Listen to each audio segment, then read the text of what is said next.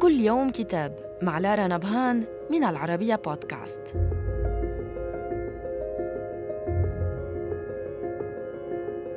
نتناول اليوم كتاب من الأعماق للكاتب الإنجليزي الشهير أوسكار وايلد الذي لم ينشر إلا بعد وفاته عام 1905 ومن ترجمة عبد اللطيف محمد الدمياطي.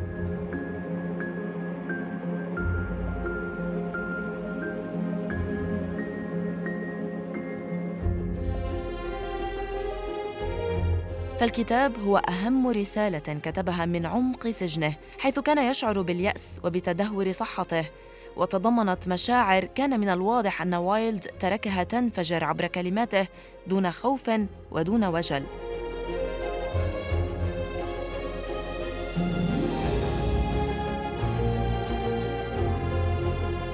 وكان قد أمضى في السجن عامين.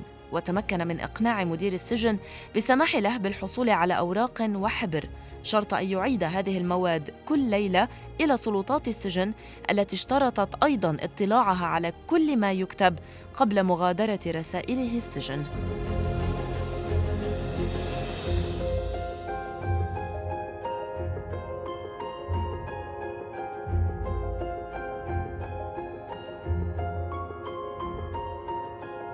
صدر الكتاب عن دار المدى وإلى اللقاء مع كتاب جديد.